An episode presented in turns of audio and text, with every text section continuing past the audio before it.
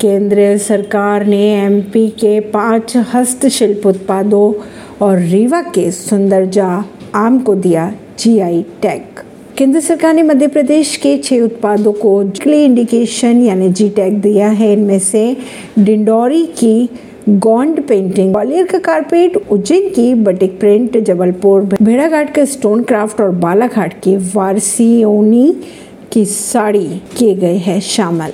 जनसंपर्क विभाग के अनुसार पहली बार एमपी के इतने उत्पादों को एक साथ जीआई टैग दिया गया। अमृतपाल ने भिंडरा वाले जैसे दिखने के लिए जॉर्जिया में करवाई थी कॉस्मेटिक सर्जरी खबरों के अनुसार जाँच के दौरान पता ये चला है कि खालिस्तान समर्थक अमृतपाल सिंह पिछले साल भारत लौटने से पहले जॉर्जिया भी गया था, जहाँ उसने जर्नैल सिंह भिंडरावाला जैसे दिखने के लिए अपनी कॉस्मेटिक सर्जरी भी करवा रखी थी। खबरों के अगर माने तो असम के डिब्रूगढ़ जेल में बंद अमृतपाल के करीबी ने पूछताछ के दौरान इस बात का किया खुलासा। इसी खबरों को जानने के लिए जुड़े रहिए जनता सरिश्ता पॉडकास्ट से। परवीन दिल्ली से।